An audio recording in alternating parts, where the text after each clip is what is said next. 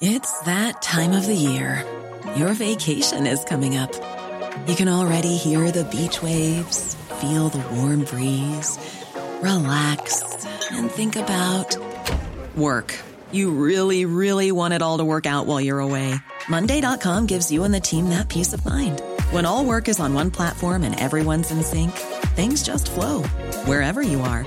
Tap the banner to go to Monday.com. Hi, I'm Daniel, founder of Pretty Litter. Cats and cat owners deserve better than any old fashioned litter. That's why I teamed up with scientists and veterinarians to create Pretty Litter. Its innovative crystal formula has superior odor control and weighs up to 80% less than clay litter. Pretty Litter even monitors health by changing colors to help detect early signs of potential illness. It's the world's smartest kitty litter. Go to prettylitter.com and use code ACAST for 20% off your first order and a free cat toy. Terms and conditions apply. See site for details.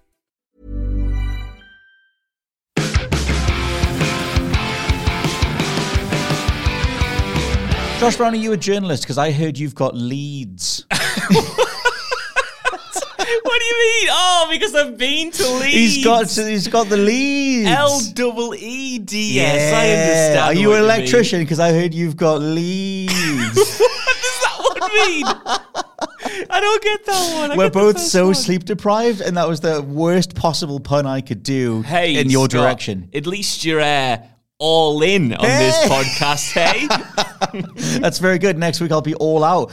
Funnily enough, there's a reference for the four wrestling fans who have come across to What Culture Wrestling to listen to the gaming podcast. Um, because this is the wind up. I'm Scott Tilford. That's Josh Brown. Hello, Scott Telford. Hello, hello. We've been away across the weekend. You've been to the lovely bit of Leeds Fest. I did. It was really nice. I only did the day this year, which was already way too much. Mm. I'm so old, man. Like my back hurts, my legs hurt. I got caught in the rain. For I've got old man back about- every day these days. yes, it was it was dreadful. I uh, I was I, I, I mentioned this I think on Twitter before. I swiftly deleted it because I was like, no, I'm not checking Twitter while I'm at a No, uh, yeah. a music festival. I was like, I don't want to see the replies to this, but Uh-huh. it was um, I think it's a testament to how old I am that. uh, Two I love that you separate think you're too old. Two separate people, two separate strangers, Yes. should I add, on this day in the music festival said variations of, Oof, you look like you've had a long weekend, mate. I'd only been there four hours. I was in Newcastle that morning. I hadn't done the weekend. hadn't I even left yet. I hadn't left. I was like, oh, thank you very I'll much. tell you what, a massive Otherwise- shout out to uh, all the people that I ran into when I was down at AEW's All In event. Uh, always lovely seeing people. Genuinely an honor to. It's always an honor to be heard by anyone. So I that was really really cool. Didn't really hear what they said, but I shook someone's hand during the Killers, and that was very nice. Who was uh, stood next to me, and then went mad to uh, uh, what did what did they even open with? They opened with Mr. Brightside. they didn't. They ended with Mr. Brightside. I shot in the dark. There. I didn't know if that was them. but- Shot in the Dark is, funnily enough, another song that they have, I think. Very good. Yeah. Also a John good. Mayer song. Is that right? Shout out to John Mayer. Yeah, anyway, the point was it was good. How did you uh, enjoy London? Did you I enjoy was- London? I, oh, let's. I'm not. I can't go into that. That's a lot of that. But I just London. That sounds like something horrible happened. It, does. didn't. It's just very, very busy. London's extremely busy. Put up with it. Went to see wrestling for the first time in about 20 years. It was good fun. It was a big show. It was at Wembley.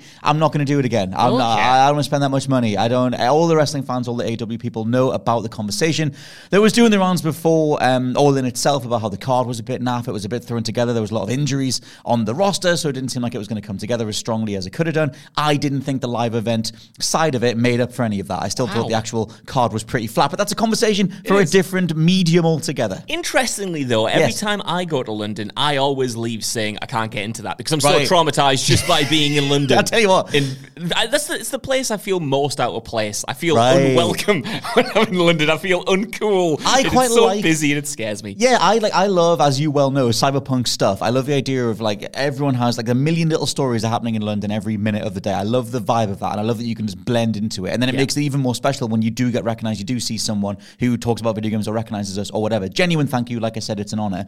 Um, but at the same time, I'm always so glad to get out of that maelstrom. I'm also always so glad to get out of that fog that is London. I just want to disconnect from it from a bit. There's a certain pace to city life that obviously, you know, and we are in the northeast of England, like we're right next to Newcastle and Gateshead and stuff. And I used to live in Newcastle, and there's a there's a vibe to that that I used to absolutely love, and I am done with it. I'm too. Uh, you're talking Right. about being too old. I'm six years older than you, and I'm too old. So I like I like I like getting away from the city. I love that it's there, and I like that I can go get lost in it um, for certain nights out or go see a movie or whatever. What things that people do around other humans. Well- but at some point, I want to be away from the humans. Let me segue this back into video games, Yes. right? Because I was talking to my partner yesterday and I was saying nothing makes me appreciate video games and media in general more Hmm. than doing things with people and getting exhausted socially. Every time I go to like a big music thing or a big night out, I wake up the next day, maybe a little hungover, Hmm. maybe not hungover, thinking, I can't wait to play some video games. Yeah, yeah. So all the way back from Leeds yesterday, I was thinking, I can't wait to get home and play some video games. I can't wait to watch some movies. I can't wait to not have to speak to anyone. Yeah, man, we're going to cover a couple things here. We've got a few news items to get to because this is the wind up where we go through the latest video games, the latest talking points in the industry.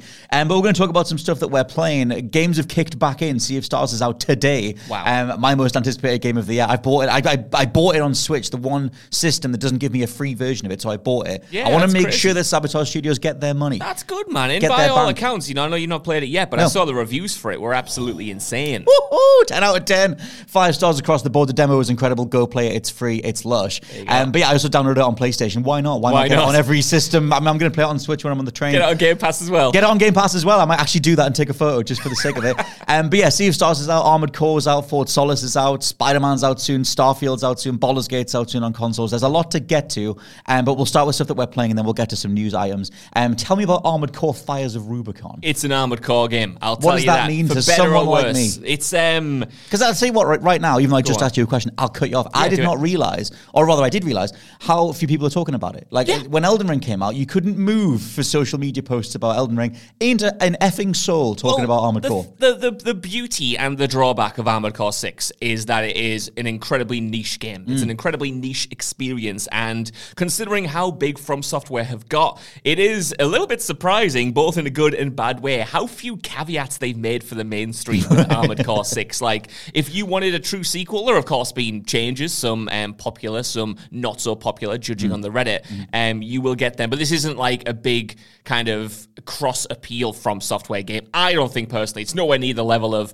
Elden Ring in terms of it, it's it being like this talking point or this access point for what they do best. And I think partly part of the reason why is that Armored Core 6 is a good game, but for me it's not a great game. And that Right. is partly because of the stuff I don't necessarily like about the genre. If you don't know what this game is, I'll explain it to you right now. It's essentially like a mech building action game. Mm-hmm. You are taking on these kind of arcade style missions that only last a few minutes Okay. if you are um, you know, not getting killed over and over again. They're quite basic. Mm. It's destroy a bunch of other robots. It's press triangle if you're playing on PlayStation 2, um, you know, activate some points across the map, and then you're done. But the beauty is, and the purpose of those small missions is to build a mech that gets you through those areas as Mm. efficiently as possible. And the amount of customization you have available to you is crazy. Like you can Right. build whatever mech you imagine. If you want it to be a big bruiser tank with low mobility, you can do that. If you want it to be a,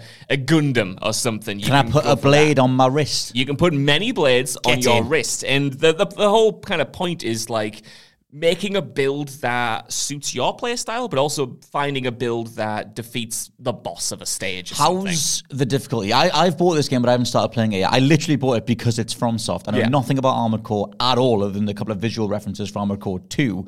Um, so I'm just going into this because it's FromSoft. And so it's, but like I said, I'm not seeing anybody talk about it or mention it that much, other than occasionally people say that it's extremely hardcore. Um, hardcore, do you think that it uh, it holds up as a FromSoft game, or is this, should, be, should this be approached with a different mentality? I think it should be approached with a different mentality. Like y- y- none of your skills from the other FromSoft games are going to be transferable here. Like Right. the the pace of the gameplay is so fast. Like even if you're in one of the slow mechs, like you're going to be attacked with a load of projectiles, Mm. lots of enemies on screen at once. It's very fast paced. It's very kinetic. It's very colorful. Have you died a Um, lot? Not really, but this is Okay. what I was going to get to next. Um, I- you know, I've also kind of been keeping away from the chatter, but I do know that the the boss to end the first chapter is notorious already. Oh, Like, again. that is such a sort of gatekeeping boss that demands you get to grips with the game systems and is really punishing. Like it, From Software tries to not put the hardest boss at the start of the game challenge. well, it's not at the start of the game, admittedly. it's the end of the first chapter, so you'll go like an hour and a half before meeting this guy. Oh, you'll okay. at least get to like grips. It's not, you know, the asylum demon or anything like that. Right, so cool. you'll have unlocked a lot of different parts, but it is one of those bosses that you need. It's kind of like, it's closer to, I think, Genichiro in uh, Sekiro. Right, okay. Where it's a boss where if you've kind of been fumbling through, you need to learn the Mm. systems. Otherwise, you are just going to get absolutely annihilated. And annihilated, I did get for Right. about 45 minutes, just over Oh, and God. over and over again um, until I kind of found a right the right build to go and beat the boss. How is uh, how is restarting in those moments when you just want to go again, and how is performance? Because something that did the rounds over the weekend was that the PlayStation 4 version runs better on PS5 than the PS5 version does. Oh. however, we're only talking about like um, single digit dropped frames versus like a full locked 60 or whatever. Um, the resolution's always better on the PS5, but if Yeah. you didn't notice at all, then that's good. No, I didn't notice at all. Like I, I'd, have, I'd have said if you hadn't clarified there that it's been like rock solid sixty. Maybe Still looks great. I've, I've noticed the occasional frame drop when you first load into the level for about three seconds, and Mm. Right. then it kind of goes away. But it, it's always, at least for me so far, I'm about, I'm about halfway through the game. Mm-hmm. Um, it's held up during those kind of bigger action set pieces, and I think. Going back to what you asked about, you know, like kind of restarting and checkpointing, that's kind of its biggest Achilles heel. Oh, no. Because in one way, it does kind of give you generous checkpoints. Like it will always checkpoint you right before a boss, so you never corpse running or anything like that. Cool. The issue is because those bosses often require radically different builds to kind of take on, or at least you're incentivized to try different things to try new tactics. Mm. You can change your mech at any time when you die, but you can only choose from the part from the parts that you've already bought. So Right. if you kind of realize that there is a weapon in the store, like the in-game store, like, you know, using real money, of course, you're just mm-hmm. getting credits from doing missions. If you realize there's a there's a there's a weapon that might be useful, but you haven't bought it already, or you didn't have enough money, you'll then have to quit all the way out the mission and buy it just to go back into the mission. Get to where you were, and then then you can finally Okay. try it. So that's the only drawback. I wish they gave you the star in that menu, and that kind of was a killer for that really difficult chapter one boss because at that point I had unlocked some stuff, but not enough to radically change the way my um, mech played. So Like I say, mission length, like you're saying, is not that long, unless that particular boss fight one is longer to get back to that starting point. that was it. It was Right. still frustrating enough because you still have to go through kind of three areas of enemies. You have to fight a sub boss, and then you get to the main boss. And there's a couple of cutscenes in between, and that's the longest mission I've done by far, apart from Okay. maybe the opening one. But it was still, it was still a little bit frustrating. But still, when the game works, it's so fun. Right. Like, like I said, this kind of game isn't necessarily. Um, to my tastes, almost like I like the other Armored Core games, but I Mm. liked messing around in the customization screen more than I did actually playing. Like I spent most of the my That's what got me in. that. Like yeah. looking at all the different um the paint different ways you can paint the mechs and parts of the mechs that you can change. And I was like, oh, the customization side of this is like incredible. Um, but I know that you rotate you uh, you kind of build one ultimate mech, but you are kind of switching different playstyles and stuff. Um, because I was like, if I spend like an hour painting every last piece of Yeah. my mech, um, am I then going to swap it out like a few hours in? Well, you can save those um, designs, I suppose, and you can match them to whatever new parts. I think you you definitely will be matching parts out more often than every hour, I would say, at least for new weapons, because you get so many weapons that you want to try. You know, whether you want to go in with blades or when it, whether you want to dual wield shotguns. you know what I wanna go in with? Snipe or I want to go in with blades. There you go. Yeah. Blades are always good and it looks spectacular. You know, you get those like lovely FromSoft vistas here and there. It's just um it's it doesn't quite have the cohesion to me from FromSoft's Mm. other titles. It's not god tier like I think they are, but it's such a radically different thing. I just sort of wish I, I thought that I would go through this game multiple times with different builds. Right. But I don't think I'll do that. I've found the build that I like right now, and I'm having a lot of fun. Um, but I can't see myself going back to experiment, which the game definitely encourages because it's certainly shorter than other From Software games, and there's a lot of replayability in the. You can just choose previous missions to go through and try to get through them and get a better rank and more money. Do you get uh, replaying? So okay, that's okay. Two things. One, the length, like you're saying, you're saying you're saying already you're about halfway through. Yeah. Um, but it's almost intentionally designed to be like drop in, drop out, and quite a slow. It's it's a, it's an amount of missions that are overall not that many, but you're replaying them so much that that gives you longevity. And the thing you're getting by replaying is money to get better gear to tackle the later missions. That's kind of it. That's Like, kind of it. right. Yeah, yeah, yeah. And that's a good loop. That's like what a lot of Arm- ah, Armored Core fans kind of come for that replayability, that customizable aspect of I'm going to tackle this mission this way, I'm going to tackle this mission that way, I'm going to try this playstyle out that I've not dabbled with. That is certainly part of the fun. There's just something about um, having this combat system in this world because I don't find the levels themselves that um, necessarily interesting to explore. There are some good ones and some spectacular set pieces where it feels grand, it feels huge. I think I saw a, a review or maybe a tweet describe it as the kaiju battles from Final Fantasy 16, but Yes. fully playable. But that might playable, have been yeah. uh, Gene Park, maybe from the Washington Post, who said that. And that you definitely get that sense here and there, but some missions are a little bit too basic, maybe. But like I said, you know, if if this is if this is a your genre, I think you'll have an amazing time. If so it's not. I don't think it'll necessarily convince you. Like if you've seen the gameplay and if you've seen the trailers, if you've watched some people, you know, stream it or whatever, and you it hasn't necessarily been for you, I don't think I think you can kind of go off that gut is- mm. instinct. I don't think the game itself is going to persuade you when Right. you pick it up. I'm so, yeah, thing. I'm curious about the building side of it, and then like you said, the, the different variation when it comes to like weapons and mechanics, and like realizing that a mission is giving you grief and being like, oh, actually, I'm going to go back and equip this thing instead. Yeah. But it's weird when you watch gameplay footage of it because it almost looks like it's on rails. Like people are flying through these levels and like taking out like three dudes and they run past it. It's almost like Panzer Dragoon or something. Yeah. Like where they, it's sort of like just like I said, just like getting through it at a, a certain pace where I'm like, I guess you just get comfortable with the the speed of it and the level layouts, and you're rerunning that level so much that you're like, okay, it's three guys over there, then it's one guy, then it's this guy, and then whatever, and like that's all part of the the fun of it. Absolutely, but even if you're not rerunning the levels, you'll get so familiar with the combat Mm. that you can just make that split second decision to target this group of enemies with the rockets on your back Right. or take out this guy with a close range shotgun blast. And when it works, that is just so magnificent. That's why I've been playing it more or less non-stop because Mm. it it feels great. You get some amazing feedback and it looks spectacular when you can Mm. pull off those flawless runs. This isn't a criticism, and I'm saying it facetiously, but it's also true. It hurts my hands to play because you've got four attacks essentially. Uh-huh. You've got the two triggers which control the uh, weapons in your hands, and you've got two shoulder Mm-hmm. weapons as well, which use the bumpers. So I'm kind of holding this controller in a, in a, in a claw and in an unnatural kind of claw uh, You're not using your motion. pointy finger and your middle finger as the top two. Yeah, I'm using those 2 Uh-huh, like that. uh-huh. But then I'm like kind of like having to maneuver around because, like you said, you're going so fast. I'm boosting. I'm pressing square. Right, boost. right. I'm pressing X to get some verticality, and I'm floating above them. So I'm kind of like using all my fingers at all times. Right. And you're pressing everything at once as well, uh, because you're encouraged to just wail on these people. So you're pressing all of the back buttons. You're pressing all of the boost Mm-hmm. Just buttons. crunch the whole controller Yeah. over and over again. It is crazy. It's a crazy way to play, but like I said, when it uh, when it when it when it works and when you get those flawless runs, or you, if you beat one of Mm. those sub bosses that's giving you grief, it does feel amazing. So it does make it all worthwhile. I tell you what, I've realized there. One, why do more games not use the shoulder buttons for shoulder mounted stuff?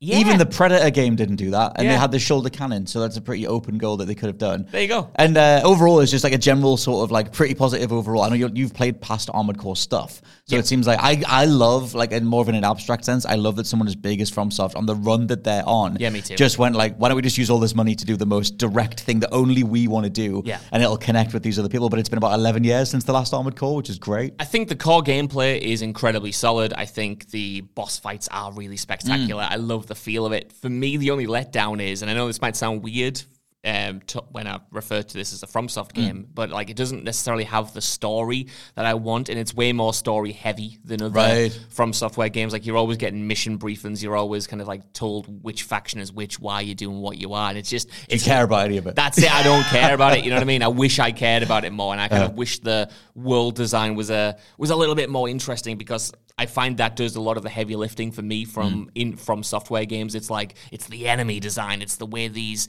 levels kind of interlink Mm. with each other. But this is very much in, like I said, an armored core game. You know, it hasn't like Mm. it's not like a mech game in a Dark Souls kind of structure or anything like that. Mm. So you know, if if they did change it too much, the armored core fans would probably be a little bit pissed off that Right. they did and were kind of bringing in too many elements from the other series. It's just, you know, if it had a stronger story, I'd probably be here, uh, you know, talking it up a little bit more. But it is that kind of arcade. Approach. It is that kind of bite such a- size appeal, and I'm really interested to see what you think about it if you jump into it. Yeah, it's such a tantalizing thing. Like I, uh, I came on. I mean, I played the old Tenchu games, like uh, whatever. But like when coming on board with FromSoft stuff with the original Dark Souls, and then obviously that run that they've been on has been phenomenal. I'm not going into this expecting Souls. I'm just not. But it's the same dev, so I'm just like, it's just cool seeing what they've gone back to and stuff. And like, yeah, the way you describe it and watching bits and pieces of the gameplay. I haven't watched any reviews. I haven't watched much in depth. I thought I'd just go off your general description um, and just the initial sort of trailers that were out there. So yeah, I've bought it. I've downloaded it. I uh, I'll be diving in at some point. I've Yeah. got Sea of Stars now, There so you I don't go. know what else I'm supposed to do with my life other than keep playing that. Um, what I've been playing is Fort Solis, a game that I initially despised to my core that I deleted it. Yeah, I'm And then I surprised was you've gone back to this. Oh, well, I just I spent the money. I was like, I can't do this twice. I bought Atlas Fallen, um, a horrible game, terrible, and I deleted that. I was like, this is this is not worth my time. And then I bought Fort Solis because I love Roger Clark and Troy Baker, and I was like, why? Are They're the fact that they're just in this little small game, and they were at the on the Gamescom stage, um, just randomly, you know, doing like announcing the game. It kind of looked a bit Dead Spacey, but not really with combat. And I was like, I love the idea of a narrative-driven, slow burn horror that seems to be set on a different planet. Yeah. Humans are researching something, something goes wrong, whatever. I'm all up for that, starring Roger Clark, Troy Baker. And I always forget the woman's name, but it's uh, Julia Brown, um, who's in it as well. Um, I'm not familiar with her stuff on TV, but I was like, this is all, this is a great recipe. This should be brilliant. And a game that is entirely brought down by its walking speed, by its movement speed. You can't jog, you can't move faster, you can only do the slow. It's like the camp speed in Red Dead 2 for a whole game, regardless of what's kicking off, regardless of if you need to go save someone, just walking really slow. Just, and I was just like, this is horrible. This is a horrible feel to a game. And when I first downloaded it, I think it was just because it was juxtaposed against that anticipation, that expectation of like of a of a cool. It looks gorgeous as well, and the motion capture is great. The facial animation is brilliant. Um, Roger Clark is like voice acting is great. Um, as is Julia Brown. I like their chemistry. Um, all that stuff is great. And then because basically you've kind of got this whole setup where it's a couple of engineers on um, like a research base, and they get a warning sign from Fort Solis, which is near them. And then Roger Clark's character is like, oh, I'll go check out what's going on. Um, and he hopped in his little uh, Mako style, uh, you know, vehicle and drives over there. It's very moody. It's very stylish. You got a really cool logo reveal. I was like, this is going to be awesome.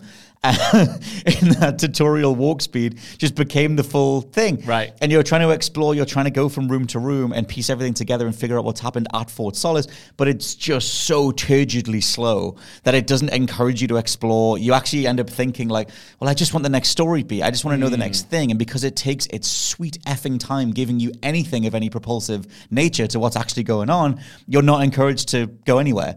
Um, because it's just going to take forever. You could waste five minutes just walking down a corridor, getting stuck and awkwardly rotating around and coming back again. And it was just one of those things where I was like, oh, this is horrible. And I deleted it. And I was like, no, I've spent the money. I do want to know what the rest of the story is. So I re downloaded it. And I was like, fine, I'll just accept what this is. Um, and I ended up flicking through parts of a, a playthrough to see, like, does he ever run in this game without, like, just opening for a little bit and watching little bits of gameplay to see if you can run? You can't. You walk through the whole game, but whatever. And uh, so I just accepted it for what it was. And I do appreciate the world design. I like the, what they're going for. I definitely appreciate the fact that we've got this way smaller scale game dev wise, and they got put together in a couple of years. And I like the talent that's involved in it and everything. And I don't know. It's one of those things where I want to say that the slow burn pace does have a payoff because things do start to happen on inside Fort Solis, and there are some good like visual reveals. Um, we know things in camera reveals and things like that that are like aided by the fact that nothing's happening. So a spike of anything on screen is like, oh my god, there's a there's a thing. Yeah. Um, it's just too slow for its own good. I don't know why. I wonder if it's because they need to render the level at a certain pace or something. Um, but it just it just needs. The thing is as well, it's only about three hours long. Yeah. Um, if you let the character run remotely faster, you might finish it in like half an hour. Like it's just there's very little here, so it's kind of all about slow, slowly exploring Fort Solis as this dude. Um, who's I think he's called Jack, who um, is like just likes a beer every now and then. He's quite a slow guy. He's uh, Julia Brown's character is making fun of his belly and him drinking all the time and Yeah. everything. There's definitely a way for that to work, but over time it is too slow. It's interesting. I'm really excited to get a feel for it because mm. when you describe it like that, like you did at the end, like mm-hmm. you're kind of you're on this station, you're on this planet, and you're just sort of living as this character. I like that idea. I Same. like that kind of headspace that it could theoretically put you in. But if it is just to the point where it is frustrating, then Yeah. I can see that becoming a a bit of a It problem. I don't. I, I know you've not played that many point and clicks, like the old '90s point and clicks and stuff. But there was always like a, a thing in those games where you click on something, your character walks towards it, and you click on something else, and you walk towards that thing.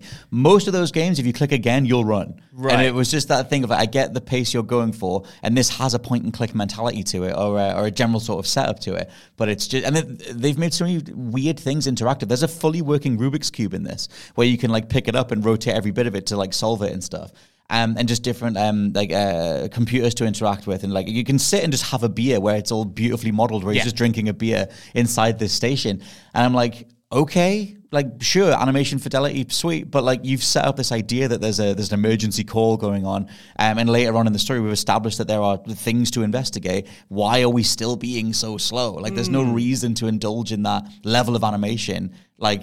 You know, it's like it just doesn't make sense. Like other than you just kind of showing off, like, hey, we motion captured this stuff. Yeah. It's just little bits like that where it doesn't really like knit together as tightly as it could. I mean, I saw it got like two out of five on I think it Eurogamer or something. Totally. Um, and it is that thing where it's very easy to hate because it's so much potential just being undone by its own design.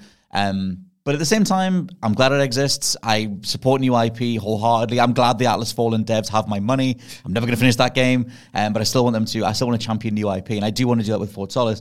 Um, I'm glad it exists, but at the minute, I want to wait until I finish it before I give holistic thoughts. But it, it makes a horrible first impression. Man, I really want to try it You because, should. like you said there, you know, I have not played many point and clicks, but I have played a lot of walking simulators, Hmm. a lot of really slow and lethargic walking sim- simulators, which I've really enjoyed. You know, everybody's gone to the Rapture. It is a Yeah. great game, but it's a slow game, and Totally. Mm-hmm. you cannot move as fast as you might want to, especially when you're going around this like quite open town Mm-hmm. area, especially towards the beginning. So, with that in mind, I wonder whether I'll, in, in knowing that going in and having those expectations, maybe I'll, I'll benefit my playthrough of it. But it, yeah, I'm, I'm intrigued because when you when you describe it there, I kind of sit back and think I can go for that. I can go for like a slower placed, slower paced animation priority game where I am just living in this world. I am, you know, going step by step and kind of appreciating that level of detail. Mm-hmm. But I don't know. Some you can tell when it's purposeful. You can tell when it's intentional. You can tell when it adds to the atmosphere. And I guess that's what I'll have to see for myself. I suppose. Totally, and things like in Rapture's case, like that game's one of my favorite walking sims, one of my favorite narrative-driven games. Like that slow pace only adds to the sort of dream-like quality of that thing. Obviously, there's reveals towards the end of what's going on and everything, um, where it all feels part of a whole. And even that game had a sprint button, even though it barely made you move any faster, but it did a little bit. Um, this is just as soon as you start moving, it's literally from the second you move the stick to move your character, there's a delay to it, and there's a, there's a weird kind of just oily kind of feel to it where you're dragging this husk of a dude around, and that can be entirely intentional. Um, but at the same time, it doesn't necessarily feel it. It feels like it just needed a little bit more tweaking. And then because the pace of the movement is just so consistently slow, it's just like, oh my god, this feels horrible to move. Um, and then it's and then you're sort of layering on how really like threadbare the story is. Like where I am now, and um, there's four chapters overall. Um, I'm a little bit, I'm thinking about 10, 15 minutes. It's really short, so I'm about 10, 15 minutes into chapter three. Um, things are happening in the story, but for the love of God, no one wants to run anywhere. And so it's just it's just one of those things where um, yeah, it gets in its own way. You know what? I respect it. You know what? You might it might might be terrible to uh, control, but I always think if I was in a video game, these guys are jogging all over the place. I'm not jogging anywhere. I, even if there's like monsters breathing down my neck, if Yeah. I'm in Call of Duty, I, I'm walking. I might walk at a fast pace, but I'm walking. Well, even then, you'll be doing faster than what this dude's doing because it's just the, the lackadaisical quality to the way that this guy approaches an emergency beacon is uh, is very much nothing. And then when you get inside the facility, it's the same. Um, but yeah, I'll, I'll hopefully try and finish that before I start Sea of Stars because oh my god, the amount of games. Um, and I'm I'm still not sick of Final Fantasy. I'll quickly throw in that Final Fantasy five is incredible. I finished that on Saturday. Um, I've played about 300, 400 hours of Final Fantasies in a row 16, 6, 5, 4, and 1. And then I, it, watched the man. Spirits Within movie as well. Yeah, nice I'm a, I'm a sick freak, but I had a, I had a good time. It's been the year of Final Fantasy, so indulge, man. I think I need to do Final Fantasy Tactics. I also played a bit of Final Fantasy 12, 13, and I uh, restarted 10. There you go. So sick. You know that meme where it's the, the, it says sickos on the guy's shirt and he's like clawing at the. Oh the yeah, like ha thing. ha, ha yes, Yeah, that's yeah. I'm entirely that guy. Yeah? And I'm just like, oh, give me Sea of Stars, give me more of it. I just just back it in. If it's a wagon, just back it onto me. I'm fine. Um, you can offload it onto me. Um, but let's do some new stuff. Um, we had Jeff Grubb speaking on his Games Mess Mornings show, saying that Dragon Age Age Dreadwolf was originally planned for September 2023, um, but apparently it's been pushed back and is now vaguely planned for summer 2024. I don't believe that. I mean, I believe his reporting, Right. but I don't believe in it. There's a million years that they would have had Dragon Age ready for this year. Right. With the state that BioWare's in, um, I noted down here as well that obviously last week we had BioWare suffering various layoffs. They've just lost about 50 staff. Um, they did say on their official blog that they're you know committing to Dragon Age. That it was all for the betterment of the games overall. They're committing to Dragon Age. They're committing to the next Mass Effect. Um, I haven't had faith in BioWare for a decade Hmm. or something. Um, I just I, I would be amazed if they get anything out personally. Really? Like it, to obviously separate the reality of like there's obviously the reality of people losing their jobs. That's not what I'm talking. I mean, I am addressing that, but I just mean the reality of Bioware as an entity. Yeah. They've not been Bioware for forever. EA have sliced them to death, and I just I'll be amazed if we get anything at this point. I've got to hope. I really it. do. I really have to hope that they're, they're cooking something interesting up there. And Mm. I like to think that in my head, the longer it takes, the the better it'll be. You've got to hope that if they just did push it out for September 2023, Mm. it might not be as good as if it does if it does drop in September 2024. It sounds like they've got a lot of undoing to do with that project. Uh-huh. and by that I mean if you go back and read all of the reports from pretty reliable insiders Mm-hmm. and journalists, you know, they, they talk about how Dragon the Dragon Age 4 was initially going to be more live service based and then they've rolled a lot of that back. I think the last report I read on the game was saying that even though it is now a single player focused game, a lot of the systems that they developed for the live service part of it were still there. So it was kind of this amalgamation. And I, I just imagine they're rolling a lot of that stuff back, trying to fi- re-find its identity after perhaps a, a rocky start and Yeah. kind of hopefully going to do good by the franchise because I think you well I hope that you know they, they they know the kind of situation they're in or EA knows the kind of situation they're in and realizes that you know single player games people enjoy them RPGs Yeah. people enjoy them look at Elden Ring look at Baldur's Gate look at The Witcher 3 you know. BioWare used to be contenders for the for that crown and then Oh, I would say they had they it. Mm. were diluted. Well yeah yeah some would say they absolutely had it and then they lost it. So Mm-hmm. I re- I they, I've got to hope that the potential for what those games could be Mm-hmm. have is, is going to be realized by the people in charge. That's it. Ryan Reynolds here from Mint Mobile. With the price of just about everything going up during inflation, we thought we'd bring our prices down. So to help us, we brought in a reverse auctioneer, which is apparently a thing. Mint Mobile unlimited premium wireless. Ready to get 30, 30, bit to get 30, bit to get 20, 20, 20, bit to get 20, 20, bit to get 15, 15, 15, 15 just 15 bucks a month. So, Give it a try at mintmobile.com slash switch. $45 upfront for three months plus taxes and fees. Promo rate for new customers for limited time. Unlimited more than 40 gigabytes per month. Slows. Full terms at mintmobile.com. Quality sleep is essential. That's why the Sleep Number Smart Bed is designed for your ever evolving sleep needs. Need a bed that's firmer or softer on either side? Helps you sleep at a comfortable temperature? Sleep Number Smart Beds let you individualize your comfort so you sleep better together. JD Power ranks Sleep Number number 1 in customer satisfaction with mattresses purchased in-store. And now, save 50% on the Sleep Number limited edition Smart Bed for a limited time. For JD Power 2023 award information, visit jdpower.com/awards. Only at a Sleep Number store or sleepnumber.com.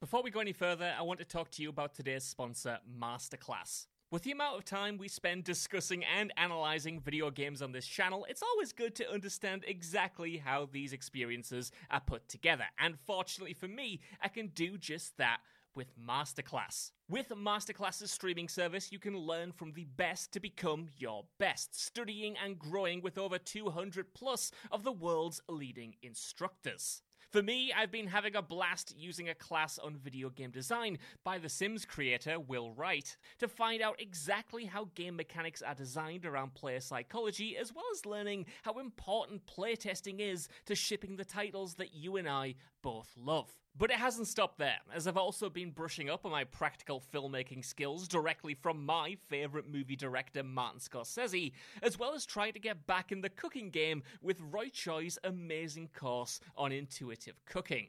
Seriously, my kitchen is a mess, but my belly has never been more grateful. For just $10 a month, an annual membership with Masterclass gets you unlimited access to courses on your phone, computer, smart TV, or even via audio only modes. Even better, every new membership comes with a 30 day money back guarantee, and 88% of members feel that the service has made a positive impact on their lives. And to put the cherry on top of that cake, right now, What Culture Gaming listeners get an additional 15% off any annual membership at masterclass.com forward slash gaming. That's 15% off at masterclass.com slash gaming.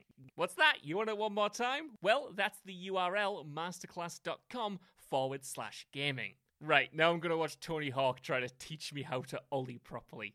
I'll see you all soon thing. I just, I mean, I remember reading. I don't. I'm not a huge Dragon Age fan. I played quite a lot of Inquisition, but I didn't finish it. And I've only done the very beginning of Dragon Age One. I came to that game way too late. I think if I played it back when it came out, I would have been blown away by it. But it just wasn't for me when I came to it later. Um, I remember like Mark Laidlaw leaving Bioware, and like obviously Casey Hudson. Casey Hudson has been back and forth. The Doctors left Bioware, the original founders, and everything. It just feels like they're all over the place. Their last game being Anthem, they committed to fixing that, and then they couldn't, whether it was EA or whatever. Um, I, like I said, I'll just be amazed if they get anything over the finish line. I think it reminds me a lot of the state of Assassin's Creed for the last few years, where it's like you've lost the the face of Assassin's Creed after Patrice Désilets left, yeah, and you sort of had this deviation of okay, we'll do this other version of it, and they just in Ubisoft's case, they just threw bodies at it and let's just do a different type of Assassin's Creed for a while, but they lost the uh, the futurism thread thing. They lost all the Subject 16 stuff and everything else. So I just, I don't know. I'll be, like I said, I'll be amazed if they can find that identity without any of the core people who helped found forge it in the first place. No, I do get that. You know, we talk about like you know key figures leaving other uh, companies. I mean, just recently, I think maybe even over the weekend, the mm. VP of writing, I want to say, left Rockstar after 16 years. Right. And, you know, you, you, sort of see that. You sort of see these people leaving. I, Again, optimistically and hopefully, you've got to assume that these franchises and these studios can continue to function and continue mm. to be good um, after losing the key creatives. And I'm not talking about the 50 people laid off here, by the way. I'm not no. saying it's actually fine that they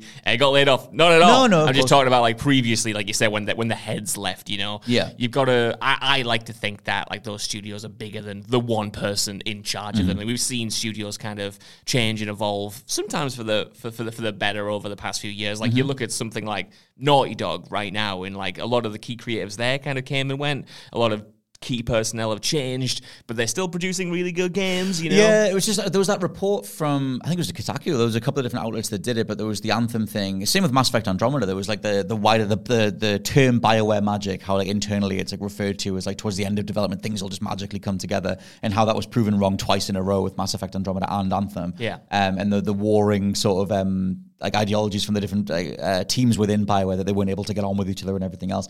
I just I can only blame EA, but I like you'd think back on the last ten years of Bioware versus the last twenty years of Bioware, or more than that. That shift is so noticeable. And I remember when they got acquired, it was just all the the memes showing like Bullfrog and all the different EA, the different teams that EA had killed over the years, hoping it would never happen to Bioware. Yeah. Um, and at the minute, they obviously recommitted to Dragon Age and Mass Effect. They put Dragon Age out there without EA say so to sort of get the word out there for Dreadwolf.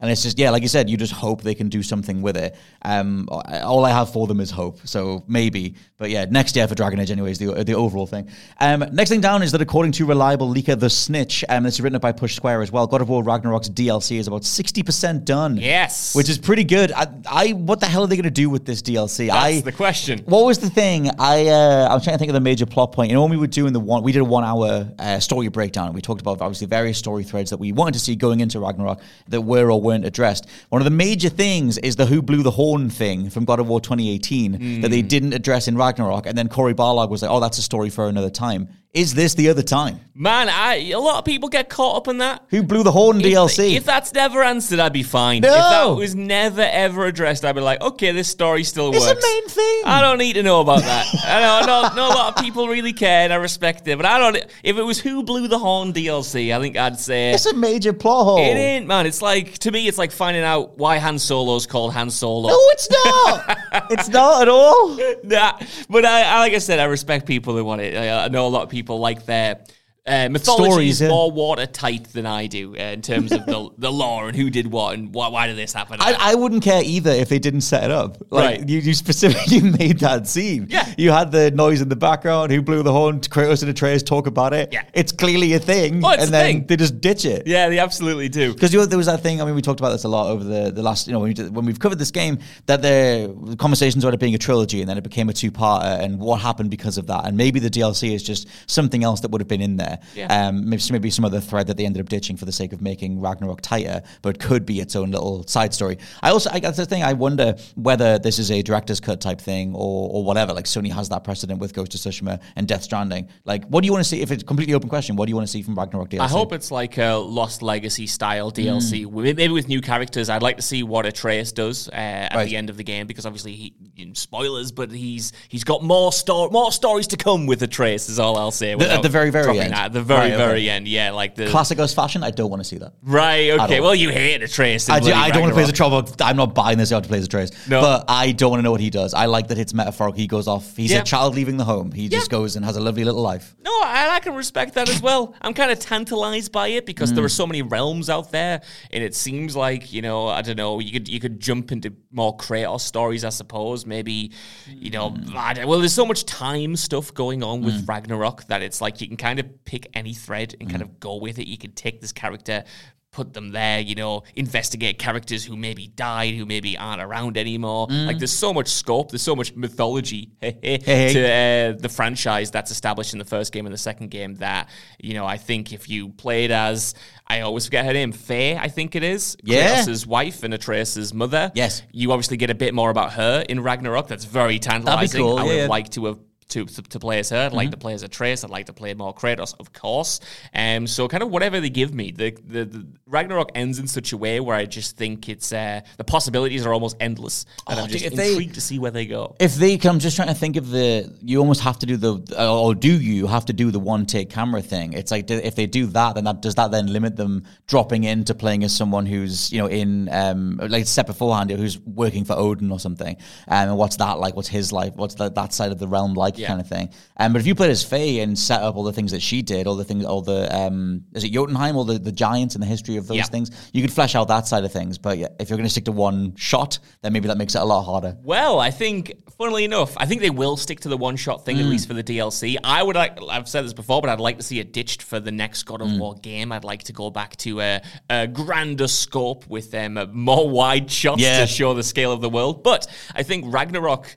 With its bigger scope, treated the one shot quite elegantly because mm. you're obviously jumping between lands and characters in that game. You're mm. often switching from Atreus to Kratos. In the way that the camera handles that, I always thought was really elegant by incorporating these seamless transitions. So Yes. I think you can definitely like um, go to other characters and other times while keeping that one shot DNA because they they did it so well cinematography in the second mm. game. So yeah, they can do that again. I reckon. Yeah, that's true. I, it's just because they've not done God of War DLC ever. I don't think off the top of my head. Like you got the little side stories that became the that are the PSP games, um, which are really really good little side games. They're more just about when um, Kratos was in service of Ares and little missions he went on and things like that. Um, but yeah, it's interesting. Sort of going, like, okay, what little addendum do we want to put in here?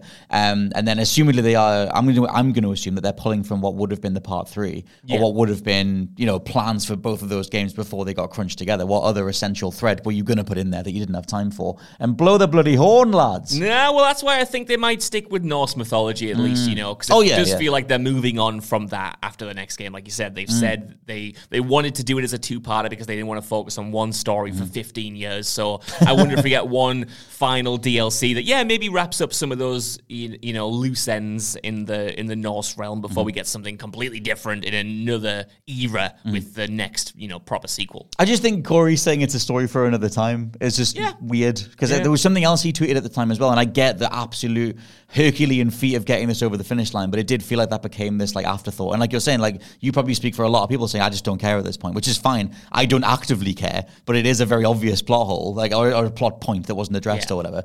Um, so I like the idea of them going back to that, but it's um, they can do whatever. It's gonna play, it's gonna play beautifully anyway. Um, the next um, news thing down is XboxEra's Nick Baker saying that Gears of War Six will uh, further evolve what Five started uh, and be more open world. Um, this has been doing the rounds in terms of a other quote that he gave that would mean that the next Gears game is fully open world, but he's clarified it over on Twitter, just saying that he meant that it would evolve the idea of what Gears Five was doing, which in itself was like an open world template anyway. Like you had you had a vehicle, you could stop at places and do different combat encounters and everything. I think Gears is dead, but I Ah. don't know where you come down. I think Gears is more alive than ever. Gears 5 was the breath of fresh air I needed in, in this franchise. After not really enjoying Gears 4 at all, I thought Mm. Right. they played it way too safe. I didn't like the characters that they introduced. I'd probably back that. Yeah. I thought Gears 5 was the antidote to that. It made people like JD Fenix way more interesting. It opened up By killing him off. Well, not necessarily. Eh. well, it depends if you chose to kill him off, Scott Telford. Is all Well, at the very, very beginning, they like they do that thing where they like wipe him out and change his look and everything. Well, that's It's what I mean. They make yeah, him a war criminal. off.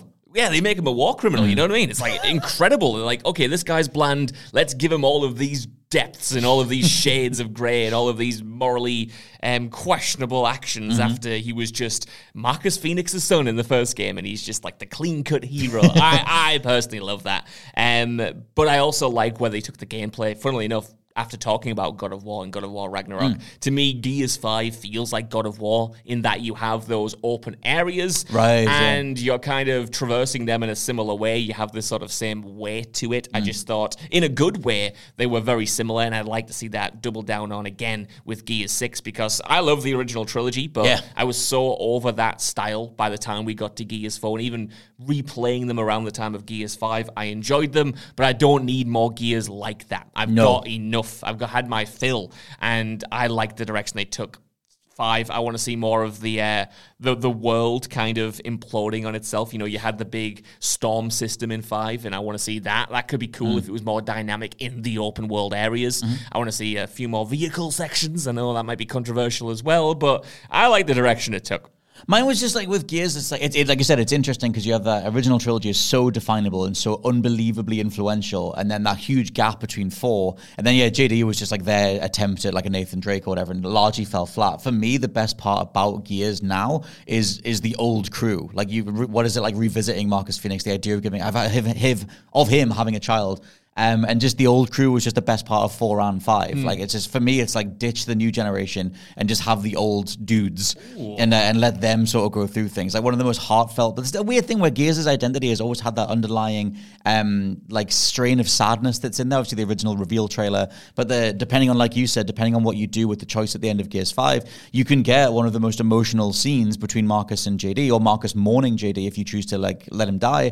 Um, and I think that's the thing that lets Gears be Gears. Like it, it was this big bro macho shooter, but it also had this like grounded human bit in the at the core of it. Yeah. Um, that they occasionally went back and forth on how sincerely they took it. But it's like, yeah, I'm just curious what you do with like these old warriors who are past it and they metaphorically embody the franchise, and can they be worth you know coming back to again? And can you tell a story that is genuinely fresh that way? Yeah. And that's a bigger challenge, I think. But it's like those are the characters that I care about. Ah, fair enough. I still really like Cat. Cat's awesome, Yeah. but I wanted them to do more with that. Um, Dell, I thought was just just nothing, just a random. You could have AI generated his dialogue. It was terrible. In the fourth game, I would agree, but I think in the fifth game, I don't know. In the in, in number five, I thought everyone got more interesting shades to the Mm. point where I would have been fully agreeing with you if it was only Gears 4. You know, by the Right. end of that game, when you do get the old guard and they're just so much more interesting, they're just, you have so much more of a connection Mm. to them. I'd be like, yeah, pie off these new characters. I don't care about those. But like, like I said, the story of five just managed to elevate them. And obviously, I don't think they're as good, Mm. but I think they're definitely worthy of leading this um, sort of new trilogy. And I quite like seeing, you know, Marcus Fenix from this different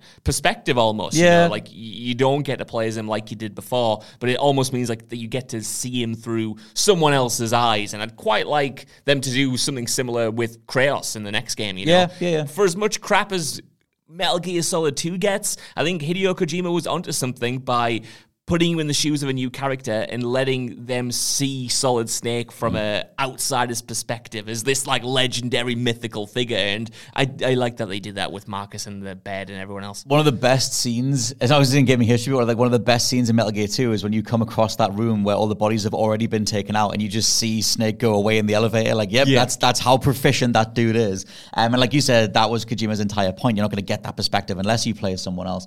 Um, my thing with Gears 5, though, is that they tried the open world element, they did do the open world elements, but the rewards weren't there. Like, it was like you could stop and do those little combat encounters, but the things you would get if you battled through everybody, it was it was nothing. It was just sort of like another set of grenades or something. It was, wasn't anything that you needed.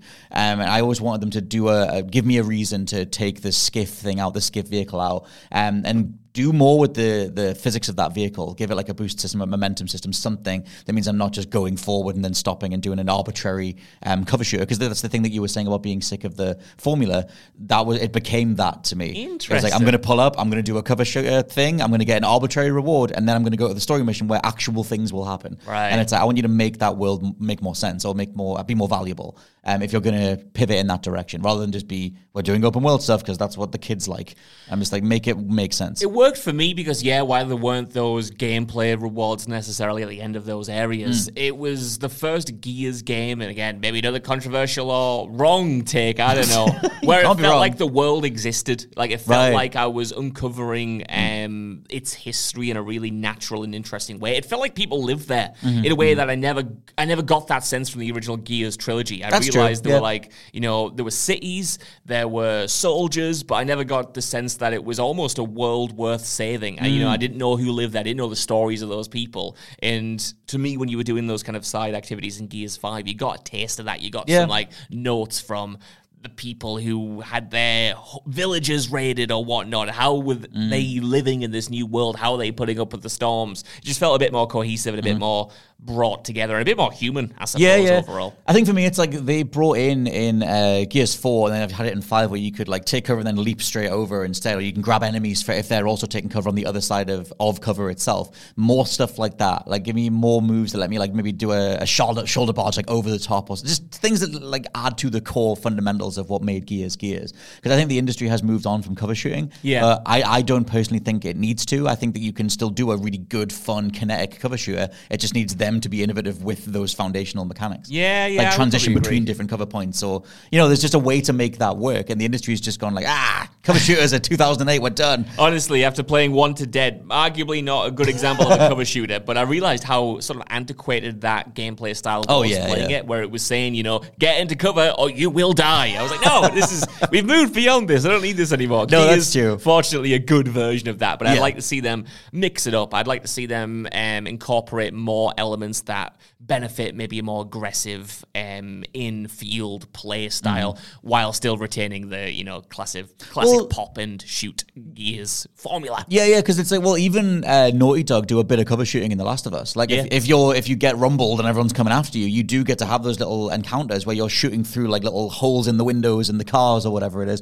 or shooting someone's legs out or something, or planning ambushes, and it's all very it all flows so much better um, because the animation is there and your mind is thinking of those possibilities because you're not just rooted to the spot. It's like Yeah. there's clearly more you can do with a cover shooting idea. That's it. You're not rooted to the spot. You're like, the, I love The Last of Us 2's combat system, and a part of that appeal is like finding cover where there probably shouldn't be. You know, Mm. like diving into this tall grass, like diving behind this car, Mm-hmm. getting underneath the car, getting on top of the car, jumping from above. You know, like there's so, such a sense of Max Payne 3, baby. Yeah, Max Payne 3. a sense of verticality there, a sense of movement, like like you said, that just kind of like flows really well. And I'd like to see Gears not get that, but like have that uh, better floor path. Yeah, that was that's my thing with if I bring it all the way back to Gears Five, it was that rigidity of the original trilogy and an open world and, and then various open world elements bolted onto that, but not really changing up the fundamentals that much, other than that you had a few abilities that you could call in with your android guy. But it didn't really do that much. Um, the final news thing is an interview in GQ with Bethesda's Todd Howard um, talking about the Indiana Jones game. I didn't even realize he was producing this. I must have missed that. yeah. Um, apparently it's like a dream project. He like loves Raiders of the Lost Ark. It's his favorite film or something.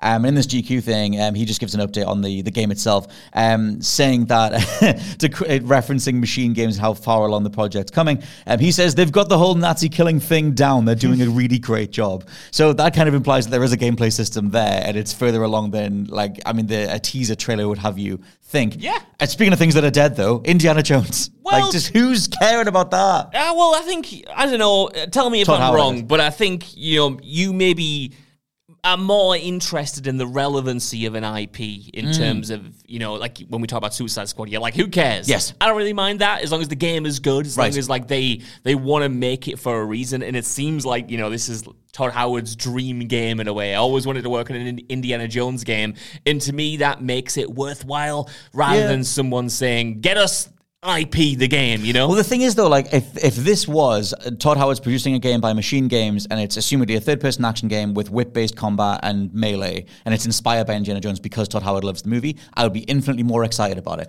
because okay. what comes with brands and IP are rules, and we have to have, we can't have the character doing this, and we can't have this doing this, and we needed to have the uh, the vehicle for the brand overall, and it's just like it, it just has this whole manufactured molded thing Right. that you wouldn't have if it was a new IP, You're and so it's okay. or a new idea. And so it's one of those things where, like, I just, I mean, look at the most recent Indiana Jones movie. I don't know anyone who saw it. I didn't see it, but it bombed. And it Yeah. just seems like that was a, just another one of those things. Just stick, stick to the rules, do another one of those things. And it was boring AF. And so I hope there's enough to this that keeps it innovative and, and, and feeling really, really good. Totally. I mean, I haven't seen the new Indiana Jones. It's not even necessarily my franchise, but mm. I always like to believe you can do interesting things with established IP. I you hope know? so. I always look at Spider-Man 2018 as taking a few risks, and you know that turned out really well. Star Wars Jedi Survivor earlier this year. Mm. Yeah, the game was a buggy mess, but its story was really, really good. Yeah, the oh, characters definitely, it yeah. introduced were really fascinating. You know, I think as long as you're going to these IPs for the right reason, I'll always take them. You know, Right. when it does feel manufactured, where it does feel like the Avengers, where it didn't even come across as if the developers cared about this Mm. IP or wanted to do it in the first place. That's when, yeah, I'd agree. I'd rather see an original idea. But Mm. you know, I like when IPs are a bit bold or they have like a unique twist to them, or Mm-hmm. you might get like the best ever version of Indiana Jones as a thing in video game form. Mm-hmm. And that's really cool. You might come out of that game thinking, I don't need the movie- movies anymore. This is better than the movies, you Well, know? that's I the mean, thing, and it's like because the nearest comparison in terms of a talking point for Indiana Jones is the movie. There's only you can only really go up from there. Um, but I just wonder, like, I don't know if you played the old um, the Xbox games, the original Xbox games for Indiana Jones. No. um, me neither. But I, oh, maybe the.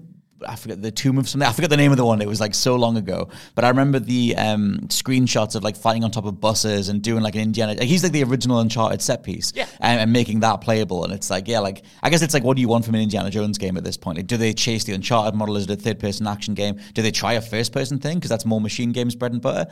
Um, and then do you have whip combat and melee, like Chronicles of Riddick style or something? Um, I just wonder what they do for an Indiana Jones game. I remember being so like, okay, when they announced it. Yeah. And then now it's like, I just don't even know what I would get from that. I mean, I'm probably not going to play it. Clearly, Right. Indiana Jones isn't for me as an IP. Yeah. But I'm just like, mechanically, I don't even know what you would do to make it fresh. Neither do I, and that's why I quite am excited by Right. it, you know, because I don't know what they're going to do. Is it going to be first person? Is it going to be third person, like you said there? Mm. You know, I can't imagine there's going to be. Is there going to be loads and loads of shooting in it? Like if you are Indiana Jones, like mm. you can, I don't know, I don't know. I. He can't shoots see dudes him- with na- knives. He, That's his thing. I can't see him like killing 2,000 Nazis over the No. course of the game, but maybe you get like a really cool hand to hand combat system in there. Like you Mm. said, incorporate the whip as well, incorporate some gun action. Maybe make it like Mad Max where you do have a weapon, but it's mostly fist fighting. It's mostly Mm. Ooh, if he can car punch- chases, you know? Yeah, if he can punch as heavily as, as Max does in Mad Max. There you go. Maybe you've got me in. Yeah. Best haymaker in gaming history in that game. Haymaker someone into the propeller of a plane. You know, do something like that. I, I I- I'm intrigued by it. You know, I would like it to follow the Uncharted model, have that kind of Mm. high octane action in exotic locations. I would like to see some vehicular combat, like Mm-hmm. I mentioned there. Um, I think you can really uh, tap into a bunch of different genres with the IP. But what Mm. makes it particularly fascinating is I haven't played those 360 games, so I don't know what the precedent for this is even gonna be. Or One of them is on backwards compatibility. Uh, I'm forgetting the name of it. Emperor's Tomb, I think it is. Um, but yeah, one of them is on backwards compatibility. It's all upres and everything. And it, it- I've played the very beginning of that, and it's like that like plays well enough for the time that it came out in. But yeah, the idea of doing like a really melee focused game where you focus on the the punches, the shaking the evil people thing, and you punch them into propellers and through glass and everything. That'd be like Sleeping Dog style. That'd be great. Exactly. You know that move in Uncharted 4 where you throw out the rope and you jump off the rope and you come down with a haymaker on someone? I just want a game of that. You know, it was really good in Uncharted, but they never did anything else with it. No, you're not wrong. Legacy. I wonder what um, era of Indiana Jones you do as well, because like uh, Howard says in this interview that his favorite movie is Raiders of the Lost Ark, and that's obviously vintage like Indiana Jones, whereas now he's getting on a little bit. I like, or I love old Harrison Ford as a dude more. Um, so I, I assume that you do Indy 101 one, you do the, the, the legacy version, or maybe you do multiple time periods. Yeah, I guess you could be sitting reminiscing about some adventure and you just go off on that. Like, do you play as Indy? If so, like Hmm. you said, do you go? You could maybe go young Indy. That could circumvent not having to get Harrison Ford. Like you could do. I don't believe they've got him. when he's. Oh, I'd almost certainly not. But I reckon if you go young Indy, that you don't really have to. You Hmm. can sort of Alden Ehrenreich him in, in, in a way, get someone else, and it doesn't feel too kind of crazy. Or do you Hmm. get him as like a figure who's in the story, but you're not playing as him? Do you play as someone around him? I don't know. Imagine if you're doing it, you're younger and you've got to you've got to acquire the whip and acquire the hat. Yeah. Uh, uh, I don't know what else. He's got to acquire the button shirt. Yeah. Or acquire what you get to, to be Indy. Acquire your PhD in archaeology so you can teach. and then, and then uh, yeah, the, the theme kicks in when you finally stand tall with your, your brown pants on or whatever. it is. Maybe, man, maybe. Such a, it's such a weird thing. I continue to, to say it was a weird announcement. I, I imagine that, um, and with Todd Howard producing, obviously it's going to have some level of quality to it, but it's kind of cool, um, or it's fascinating seeing him because he's always mentioned, it's also mentioned that he's going between the uh, Fallout TV show as well. He has a hand in that. Yeah. And he's got a hand in Starfield, and he's got a hand in Indiana Jones, and he's also talking about retiring everywhere whenever anyone else talks to him. So I just think Indiana Jones is interesting because it makes me think, why have you done that? You're Right. Machine Games. You've got this hugely successful franchise Mm. in Wolfenstein. You're part of Bethesda. You don't need to do an established IP. No. Like none of the other studios in within ZeniMax are really doing that at all. No. So because of that, because it's not like the entire publisher is chasing this trend, kind of Mm. like how Square Enix was, where it was like, Marvel, yeah, we'll put three of those games into development. it makes me believe in it a little bit more. I might be burned, it might not turn out very well, but it, it makes it far more interesting. Mm. you kind of hope that because obviously it's Disney at the very top that they would sort of just go like we, we don't know anymore. The movie bombed. We don't know. You know the games. Avengers bombed. Just over there. Like EA's also got Black Panther. Um, so it's just like maybe they can make something work or something. But Yeah.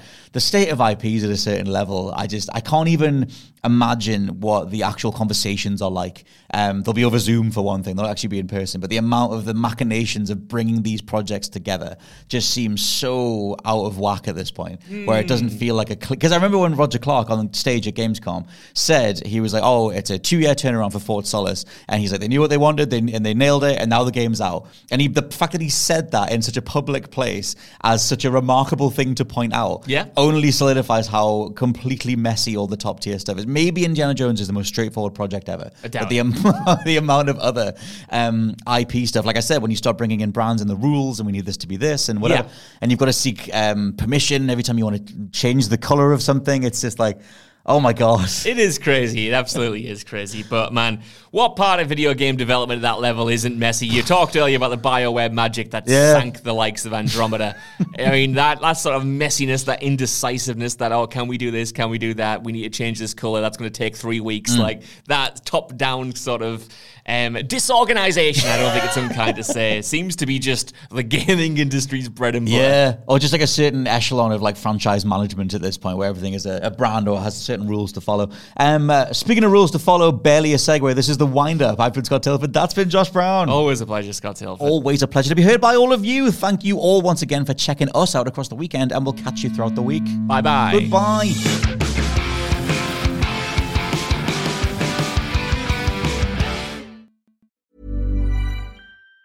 Even on a budget, quality is non-negotiable. That's why Quince is the place to score high-end essentials at 50 to 80% less than similar brands. Get your hands on buttery soft cashmere sweaters from just 60 bucks, Italian leather jackets, and so much more.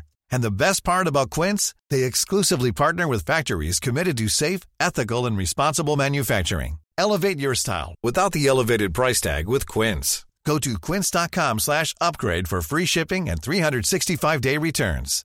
Hi, I'm Daniel, founder of Pretty Litter. Cats and cat owners deserve better than any old fashioned litter. That's why I teamed up with scientists and veterinarians to create Pretty Litter. Its innovative crystal formula has superior odor control and weighs up to 80% less than clay litter. Pretty Litter even monitors health by changing colors to help detect early signs of potential illness. It's the world's smartest kitty litter. Go to prettylitter.com and use code ACAST for 20% off your first order and a free cat toy. Terms and conditions apply. See site for details. Planning for your next trip?